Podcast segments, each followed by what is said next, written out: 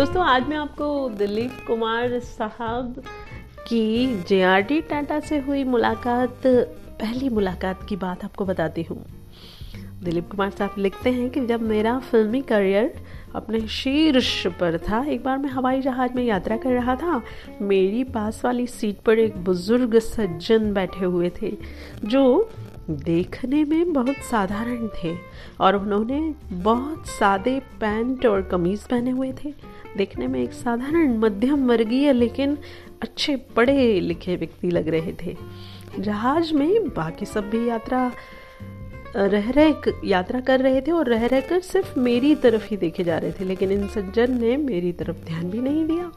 वह अपना अखबार पढ़ते रहे, खिड़की से बाहर देखते रहे और जब चाय आई तो चुपचाप अपनी चाय पी ली।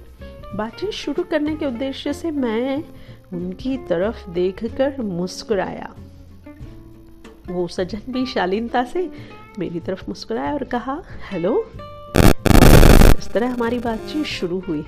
मैं बातचीत को सिनेमा की बातों पर ले आया। मैंने पूछा, क्या आप फ़िल्म देखते हैं? उन सज्जन ने उत्तर दिया ओह, बहुत कम, बहुत वर्षों पहले एक फ़िल्म देखी थी। मैंने बताया कि उस फ़िल्म में मैंने काम किया था। उन्होंने कहा यह तो बहुत अच्छी बात है। वैसे आप क्या काम करते हैं? मैंने कहा, मैं एक एक्टर हूँ। उन्होंने उत्तर दिया, ओह यह तो बहुत अच्छी बात है। इतनी ही बातचीत हुई थी कि हमारा जहाज़ लैंड कर गया।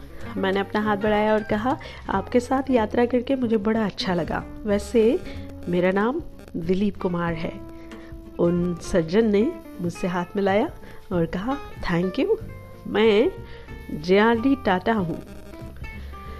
दोस्तों, दिलीप कुमार जी लिखते हैं कि, मैंने सीखा, चाहे आप कितने भी बड़े क्यों ना हो, हमेशा कोई ना कोई आपसे बड़ा ज़रूर होता है, इसीलिए विनम्र रहिए।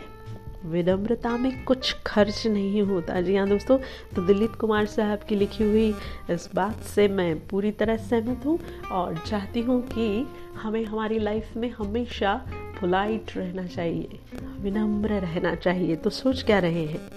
अगर आप नहीं हैं तो शुरू कर दीजिए विनम्र रहना।